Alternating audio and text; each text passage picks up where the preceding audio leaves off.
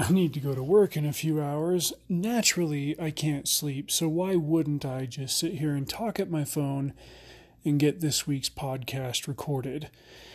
Uh, in figuring out what to do for the final three weeks of September and for the final three episodes of this podcast for the foreseeable future, I've decided to do a few omnibus episodes with books in a similar vein. And this week we go to the visual word graphic novels.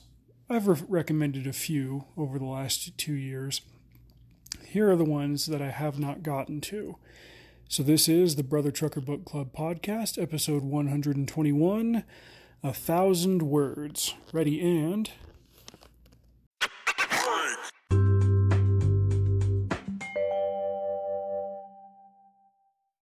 You, dear listener, can now become a patron of Dread Pennies my independent creative company wherein I do all of my art, books, podcasts, and more. Check out patreon.com slash dreadpennies. Alright, so with this first one, I'm going to pick you up just to let you down. This is a series that I heard about 10 years ago this summer, probably on Amazon. I don't quite remember how I came across it. It is called Sons of Liberty by Joseph and Alexander Lagos. There were a couple of other contributors based on, you know, who did the art, and who did the coloring, and so forth, but the Lagos brothers were the ones who wrote it. Uh, this was a, a book that got, how to describe it. They tried to do the whole fit in, stand out, be big, focus local, you know, trying to, you know, have it both ways. They got published with Random House which was a big deal for you know a graphic novel. Unfortunately, it just didn't seem to take off. Uh, I've got some theories as to why. If you guys follow my YouTube channel, I posted a video about this and another series that I'm also going to cover on this episode. Um, it was almost a little bit ahead of its time in the sense that uh, multicultural books or diverse books, I guess you would say, are getting a lot of hype now that they weren't getting 10 years ago.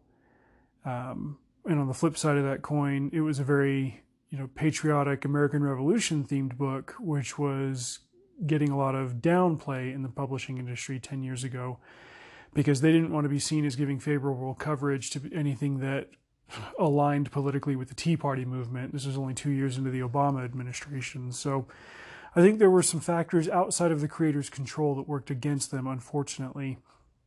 And uh, that led to probably sluggish marketing, which ultimately led to sluggish sales, which in the end led to the cancellation of the series. So I'm going to tell you about these two books. It was supposed to be four. The third one, unfortunately, never got published, and I eventually gave up hope that it would, which really, really sucks. Because, well, let me tell you.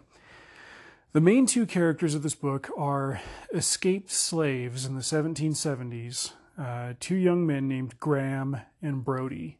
Obviously, you can see why this one stood out to me uh, when I first read the description. A, the title was cool. B, the cover art was amazing. C, I read the description and I'm like, there just aren't enough Grahams in fiction that I can personally, you know, relate to and identify with.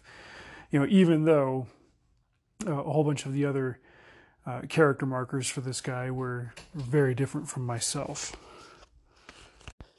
But Graham and Brody are escaped slaves, and they are kind of captured slash found by Benjamin Franklin's highly unethical SOB son, who does some experiments on them with technology that is fun to imagine Benjamin Franklin having just because you know, he was an 18th century inventor, so, you know, for the sake of a sci fi type story, why not dress it up a little bit? Um, he, these experiments leave Graham and Brody with superpowers. Um, they're able to kind of enter an elevated, heightened state. Uh, you know, their eyes light up and they can get stronger, faster. They can, you know, fight 20 guys. They have crazy endurance. And, uh, the the next bit of the first story and into the second is them trying to decide what to do with those powers. Um, in a sense, it's kind of a Professor X and Magneto discussion, which um, coincidentally enough, was mirroring the methodology of Martin Luther King and Malcolm X, where one of them said, you know, hey, we've got these abilities, we should, you know, push for peaceful change, whereas the other one said, we have these abilities, we should start beating the crap out of the people who have oppressed us. Graham and Brody's argument is a little bit more uh, smaller scale. You know, Brody wants to figure out how to make a good home for himself going forward in the, you know, in what is soon to be the United States, whereas Graham wants to go back to Africa. And there are forces and developments in the story in these first two books that uh, affect their decision making. Um, like I said, unfortunately, I didn't get to find out how the story ended because it got canceled. But I still look at these first two books on my shelf and read through them from time to time and just think, you know, what if? The thing that especially frustrates me as a fan of Washington Irving is that in the third book, there was some sample art released ahead of time, and there was this gorgeous nighttime shot, full moon picture, all that stuff, of Graham and Brody in their heightened superpowered state wearing their buff wool coats and their tricorn hats, doing battle with the headless horseman, which is 1000% up my alley. And the cancellation of the series deprived me of owning that in a gorgeous full color hardcover graphic novel in my personal library. Uh, I got the chance to reach out to the Lagos brothers and do interviews with them on my old blog for the first two books. And uh, I'm thinking now if I can dig through my emails, I should be able to find those and repost them on dreadpennies.com. But unfortunately, um, they kind of stopped responding to my emails when the when the other series, the rest of the series got canceled, and they haven't published anything since. Uh, one of the guys who worked on it, Jason Mikulski, is a guy that I've been able to keep in touch with. He's gone on to do some other projects, and uh, it's been cool to see, you know, the work continue in some form, not necessarily with that series, but uh, if you can grab a copy from your library or find a used copy on Amazon, check out The Sons of Liberty by the Lagos Brothers. Next one is The Midnight Society. Uh, not to be confused with the 90s TV show Are You Afraid of the Dark? This one's by creator Drew Edward Johnson, who I believe is the writer and the artist. And uh, definitely go check out that video on the Dread Pennies YouTube channel covering um, you know, this series because the artwork is just stupendous um, you know these professors they have this technology that they they use to uh, kind of shrink down and go and enter the the world of the fairy, which is on a smaller scale than our own, and uh, capture a fairy and bring her back to you know the human world, human sized, and she ends up becoming a special operative for this group that kind of mitigates activities between the human world and the fairy world, and uh, the the first book centers on um, you know, dealing with something very Loch Ness like in, in, a lake. Um, I don't want to give away too much just because price of discovery. You guys know I'm big on that. Um, but the story is great and the artwork matches it or, and even surpasses it. And uh, I really want to hype this one up because Drew Edward Johnson has only so far done one in this series, and he's been uh, hinting on Facebook that he's getting ready to do another. So I'm hoping that in even with my limited sp- sphere of influence, if I can, you know, give some kind of boost or uptick in sales that would justify that from a marketing standpoint, uh, it would be worth it. Uh, another series that I did a YouTube video of this about three years ago with my crappy laptop camera, so it's probably pixelated and very low quality. But this is by a, uh, a fellow Vegas Valleyite, Joe Benitez. The series is called Lady Mechanika. Uh, I think to date there are five volumes, of, you know, trade paperbacks in, in the whole collected series. Uh, the first two were a bit more lengthy than the following three. Um, I'm still waiting for the sixth one to come out in a, in a TPB omnibus. Um, I think Benitez has kind of grown and expanded and is taking on other projects, um, you know, completely new storylines and so forth. But Lady Mechanika has some some plain elements that we've seen before. It's a Victorian steampunk type thing, and she's an amnesiac cyborg who you know, wakes up with these mechanical limbs and implements and stuff. Doesn't really remember how she got them, and the story overall is her quest to understand her origins and figure out where she came from. I will say that by the end of the fifth one, I was a little bit frustrated that there wasn't a greater amount of progress on that particular front. But overall, each issue, each volume rather, has been very entertaining.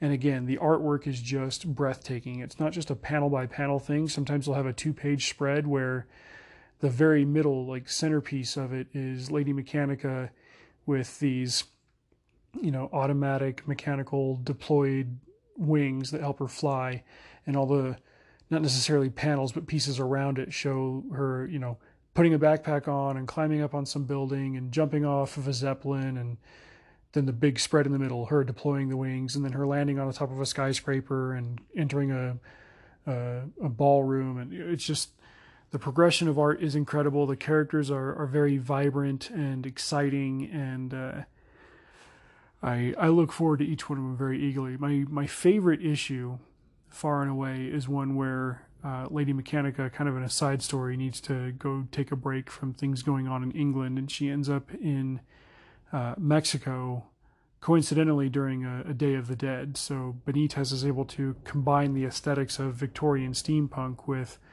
um, you know skeleton masks and, and, that whole bit and just the the story was really cool too i don't want to say anything about that one because it was one of the shorter volumes so i'm afraid if i say anything it'll it'll give it away so it, it's it doesn't take a whole lot of time to read and uh, the the twist the surprise of it was really really cool so check out lady Mechanika. that's Mechanika with a, a k a at the end not a c a and uh, you know there's there's a couple of different volumes of that one by Joe Benitez. Uh, another one, this is one that I originally got into probably when I was 11 or 12. Uh, it's Bone by Jeff Smith. This one ran for nine collected issues, and um, it's it's uh, it straddles a couple of lines. It it's like on the one side it's very Disney esque with its cartoonishness. Uh, on the other side, it's almost Tolkien esque with its uh, epic fantasy and its and its grimness. Um, basically, there's this village called Boneville. You don't ever really get to see it, and the people who live there they're all called Bones, and they they almost look like old 1930s Disney drawings of ghosts, but they have you know arms and legs too, big cartoonish faces, but they're they're short. There's Fone Bone, Phony Bone, Smiley Bone, and a couple of others, and it starts out with Fone, Phony, and Smiley getting kicked out of Boneville because Phony, who was rich and who was running for mayor, was scamming the people and they ran him out of town. And uh, you know, one thing leads to another. And the Bone family, they uh, they tumble out of some desert and into a valley, and they end up in the middle of a big conflict between a dragon and a rat king.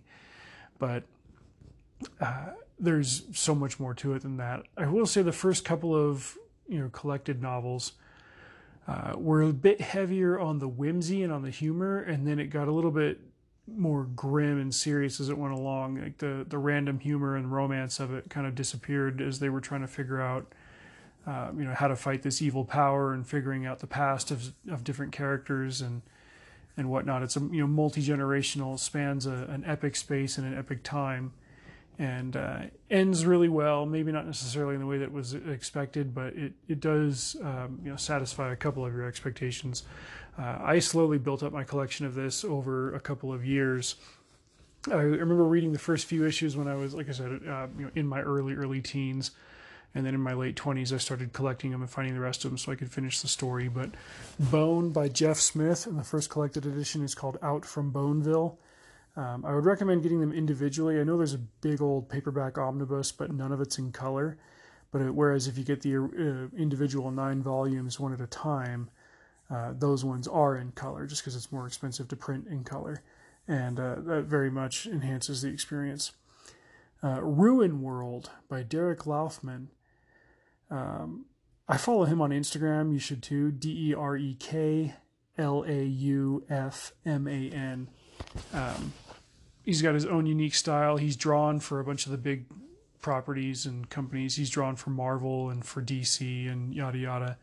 But he also does his own stories, and this is one of them. Um, effectively, it's kind of like a tabletop role playing game story where you're in this world that, I mean, think of Tolkien's the easiest comparison. Uh, especially think of the first movie, how often the, the Fellowship was wandering through ruins of previous societies, and they'd, they'd find a, you know a, a castle to walk through, and so on and so forth. Imagine a world like that, a little bit more cartoonish, and the characters are obsessed with entering these old ruins because they're all full of relics, like in a video game. You can open a treasure chest, you can find something valuable or powerful, uh, and all the characters are animals. You know, a fox, a fish, a lizard, uh, bugs, things like that. Uh, bad guys are you know big wolves and coyotes and stuff, and uh, there's a there's a power that somebody unlocked, and people are double crossing each other. I mean, the, the story is strong even without the art. Like if you were to just read it, like okay, this would be entertaining, but with the art, it just takes it to uh, another level. Derek Laufman is really really good at that. I'm I'm going to spend some capital investing in in getting more of his books into my library. Um, you can order them directly from his website, or he's got a couple of them on it on Amazon. But definitely check out his Instagram to get a feel for his particular flavor of illustration. Um, the last one I want to plug here is called uh, Farmhand by Rob Guillory. Uh, this is one that I heard about on a YouTube channel, and uh, I decided to check it out from the library, and it was fascinating and uh, borderline grotesque uh, just because of, of what it's dealing with. But basically, there's this small town agricultural slash medicinal company that has found a way to grow human organs and body parts on plants out of the ground. And then, you know, you can harvest them and attach them to people who need you know organ and limb transplants and the you know the, the plant the transplant uh, adapts to your unique physiology. So you know say you had an amputation or you know liver failure or cancer or something like that like you can grow replacement body parts. Um, obviously this is going to be a, a, booming industry. Obviously there are going to be uh, you know some legal complications some moral ramifications. There was a twist at the end of the first volume that i was like oh holy crap really gnarly. Um, the artwork was was done really well. Uh, again, I feel like I'm overusing the word cartoonish. It wasn't like drawn to be, uh, you know, anatomically accurate, human accurate. I guess it was it was drawn to have more of the feel of of a cartoon, but not necessarily in the sense to cut corners, just to give the world a, a feel that was a few steps removed from our own, while still giving us you know characters that were obviously human except for the ones that had you know green limbs or something because they'd grafted something off of a tree. So check out farmhand by rob guillory. That'll do it for this week's episode. That's plenty of graphic novels for you guys to look into. Uh, most of these are ones that i own personally um, or just that i would heartily recommend because the story is strong the characters are good and the artwork is stupendous and those are all things that i admire as a, an author illustrator, you know, as a as a creative hybrid. So uh, enjoy those. Drop me a message. Let me know what you think. Um, I am currently saving the remainder of mailbag for uh, for the next couple of episodes. Uh, we've been getting some good questions in, and uh, I think I'll just do uh, a super one because I, I feel like the mailbag tends to lead to me just kind of going off about one subject or another, you know, hopefully at least tangentially related to the question asked. But um, I I like getting into certain themes and ideas and realizing like, oh well, you know, here's a book that you could read that would illustrate this point. You know, I I, I feel like that's really in the spirit of this podcast. So I'm saving those for kind of a super episode at the end. But still drop me a line at dreadpennies at gmail.com or uh, on Instagram or Twitter at dreadpennies. Slide into my DMs and, and let me know what you think. Till then, drive safe. See you out.